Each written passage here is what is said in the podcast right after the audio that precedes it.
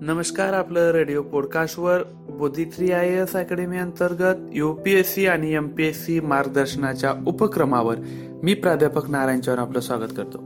विद्यार्थी मित्रांनो आजच्या भागामध्ये आपण महाराजांची लष्करी व्यवस्था पाहणार आहोत. कशा प्रकारे महाराजांनी स्वराज्या स्थापनेमध्ये या लष्करी व्यवस्थेचा फायदा करून विशाल असं साम्राज्य निर्माण केलेलं आहे?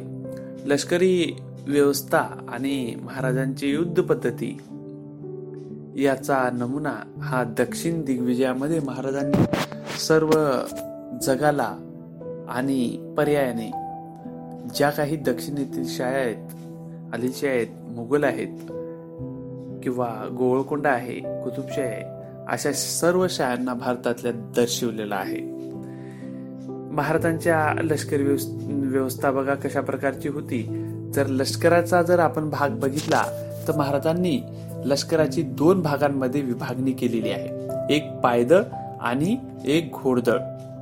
पायदळामध्ये हवालदार जुमलेदार असे अधिकारी असायचे. पायदळाच्या प्रमुखाला सरनोबत असे म्हणायचे. काय म्हणायचे तर? सरनोबत. तो पायदळातला पायदळातील सर्वोच्च किंवा सर्वात मोठा अधिकारी सर्वोच्च अधिकारी असायचा. घोडदळात दोन प्रकारचे असायचे. घोडदळामध्ये दोन घोडे घोडेस्वार किंवा दोन प्रकारचे घोडेस्वार असायचे. एक शिलेदार आणि दुसरा बारगीर. बघा घोडेस्वारांमध्ये दोन प्रकार केलेले आहेत. एक शिलेदार आणि एक बारगीर. शिलेदाराकडे स्वतःचा घोडा व स्वतःची हत्यारे असायची. बघा शिलेदाराकडे काय स्वतःचा घोडा व स्वतःची हत्यारे असत.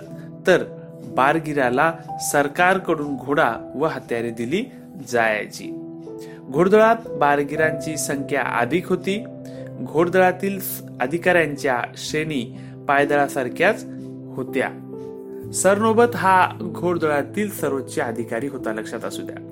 नेताजी पालकर प्रतापराव गुज्जर हंबीरराव मोहिते असे काही महत्त्वाचे सरनोबत हे महाराजांच्या कालखंडातील प्रसिद्ध असे आहेत बघा. महाराजांचं लष्करी व्यवस्था ज्याप्रमाणे उत्तम होती त्याचप्रमाणे मागील भागातली आपण अष्टप्रधान मंडळाची कामगिरी पाहिलेली आहे ते पण उत्तम होती. याच्या सोबतच आणखी एक खातं होतं महाराजांचं जे की स्वराज्याला भक्कम बनवत होतं ते म्हणजे हेर खाते. कुठलं? हेर खाते. स्वराज्यांचे जे काही शत्रू आहेत त्यापासून रक्षण करण्याचं काम या हेर खात्याकडे होतं. कशा प्रकारचे शत्रू स्वराज्याच्या विरोधात हालचाली करतायत यावर बारीक लक्ष ठेवण्याचं काम हेर खात्याकडे होतं. ती माहिती महाराजांपर्यंत देण्याचं काम ही अतिशय कार्यक्षम असे हे खात्यातले प्रमुख करायचे आणि हेर खात्याचा प्रमुख म्हणून महाराजांनी नेमणूक केलेली व्यक्ती म्हणजे बहिरजी नाईक होता. कोण होता? बहिरजी नाईक. तो वेगवेगळ्या ठिकाणी वेगवेगळ्या वेशात जाण्यात अत्यंत पटाईत असा व्यक्ती होता. त्याने सुरतेच्या मोहिमेपूर्वी तेथील खडानाखडाची माहिती काढून महाराजांना दिली होती. त्यामुळेच सुरतेची जी काही लूट महाराजांनी केलेली आहे ते अत्यंत यशस्वी होण्यामागचं एकमेव कारण असं होतं.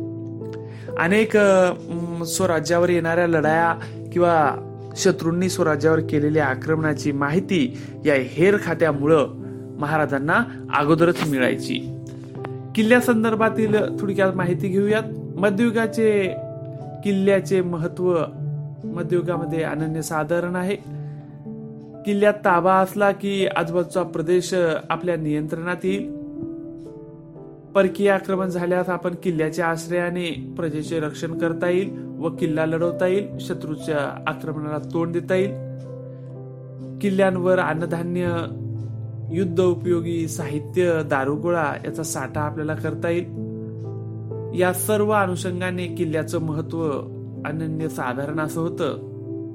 आणि स्वराज्य स्थापनेच्या कार्यातील किल्ल्यांचे महत्त्व हे आपल्याला आज्ञापत्रात सांगितलेले आहे बघा. हे राज्य तर तीर्थरूप थोरले कैलासवासी स्वामींनी गडावरूनच निर्माण केलेले आहे. म्हणजे अशा प्रकारचे उद्गार या किल्ल्यांसंदर्भात अनेक राजकारण्यांनी त्या कालखंडातल्या केलेले आहे. स्वराज्यामध्ये सुमारे तीनशे किल्ले होते. या किल्ल्यांची बांधणी आणि दुरुस्तीसाठी महाराजांनी मोठा खर्च उचललेला आहे. राजगड असेल प्रतापगड असेल पावनगड यासारखी डोंगरी किल्ले त्यांनी बांधलेले आहेत. किल्ल्यांवर किल्लेदार सबनीस व कारखानीस असे अधिकारी महाराज नेमायचे. तेथील धान्याची कोठी आणि युद्ध साहित्याची व्यवस्था पाहण्यासाठी कारखानीस हा अधिकारी असायचा. महाराजांनी किल्ल्यांची व्यवस्था व्यवस्थित लावून ठेवलेली होती. म्हणूनच हे विशाल असं साम्राज्य निर्माण झालेलं आहे. आणि महाराजांनी स्वराज्य स्थापनेची सुरुवातच मुळात तोरणा किल्ल्याची विजय किंवा तोरणा किल्ल्यावर मिळवलेल्या विजयापासून सुरुवात केलेली आहे. सागरी किल्ले बघूयात. महाराजांनी सागरी किल्ल्याचेही महत्त्व ओळखलेले होते. त्यामुळे त्यांनी बांधलेल्या जलदुर्गापैकी मालवणचा सिंधुदुर्ग हा उत्कृष्ट सागरी किल्ला आहे. या किल्ल्याच्या बांधणीमध्ये त्यांनी भक्कमपणा यावा म्हणून किल्ल्याच्या पायाभरणीसाठी पाच खंडी शिशे ओतण्याचं काम केलेलं आहे बघा. त्यांनी सिद्धीला शह देण्यासाठी राजापुरी समोर पद्मदुर्ग नावाचा सागरी किल्ला बांधला. आपल्या एका पत्रात त्या किल्ल्याविषयी ते म्हणतात पद्मदुर्ग बसवून राजापुरीची उरवरी दुसरी राजापुरी.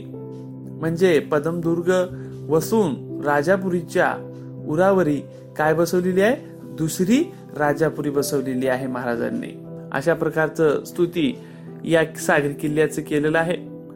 आरमार व्यवस्था पाहूयात.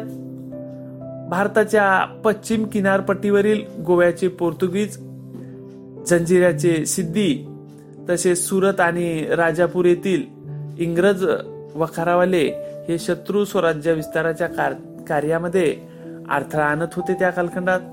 आणि यांच्या अडथळ्याला पायबंद करणे हे गरजेचं होतं.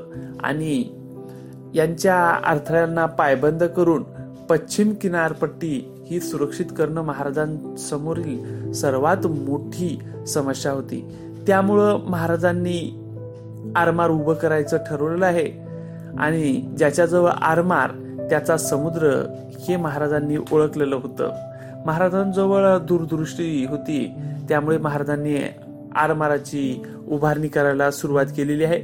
महाराजांजवळ आरमारामध्ये विविध प्रकारचे चारशे जहाजे होती.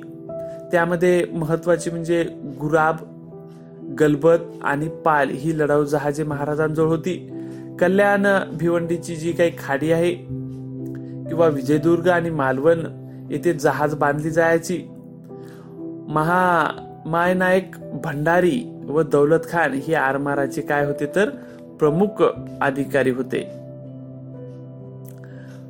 प्रजेच्या हिताची काळजी महाराजांनी नेहमीच घेतलेली आहे. शत्रूच्या ताब्यातील प्रदेश जिंकावेत आणि तिथे आपले वर्चस्व निर्माण व्हावे एवढी मर्यादित आकांक्षा बाळगून महाराजांनी कधीही कार्य केलेलं नाही. प्रजेला स्वतंत्रता द्यावी हा त्यांचा मुख्य उद्देश होता.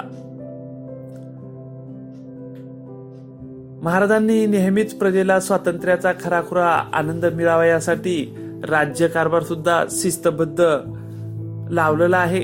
सर्वांच्या हिताचे सर्वांगीण काळजी घेणारे राज्य त्यांनी निर्माण केलेलं आहे. जिंकलेल्या प्रदेशाचे रक्षण केले पाहिजे याचे भान त्यांना होते. महाराज केवळ सत्ताधीशच नव्हते तर प्रजा हितदक्ष असे राज्यकर्ते होते. आणि महाराजांनी चालवलेला जो काही राज्यकारभार असेल किंवा या राज्यकारभारामध्ये दिलेलं जनतेला जे काही महत्त्व दिलेलं आहे महाराजांनी त्यामुळंच महाराजांच्या स्वराज्याला रयतेचं स्वराज्य असं म्हणून आपण संबोधत असतो. अशा व्यापक स्वरूपाच्या संकल्पनेतून महाराजांनी हे स्वराज्य उभं केलेलं आहे. आणि म्हणूनच आपण महाराजांना आदर्श राज्यकर्ता असं म्हणून संबोधत असतो. महाराजांमधील आदर्श राज्यकर्त्याचे जे काही गुण आहेत ते गुण आपण उद्याच्या पाठामध्ये पाहूयात. आजच्या भागामध्ये आपण इथेच थांबूयात. नमस्कार.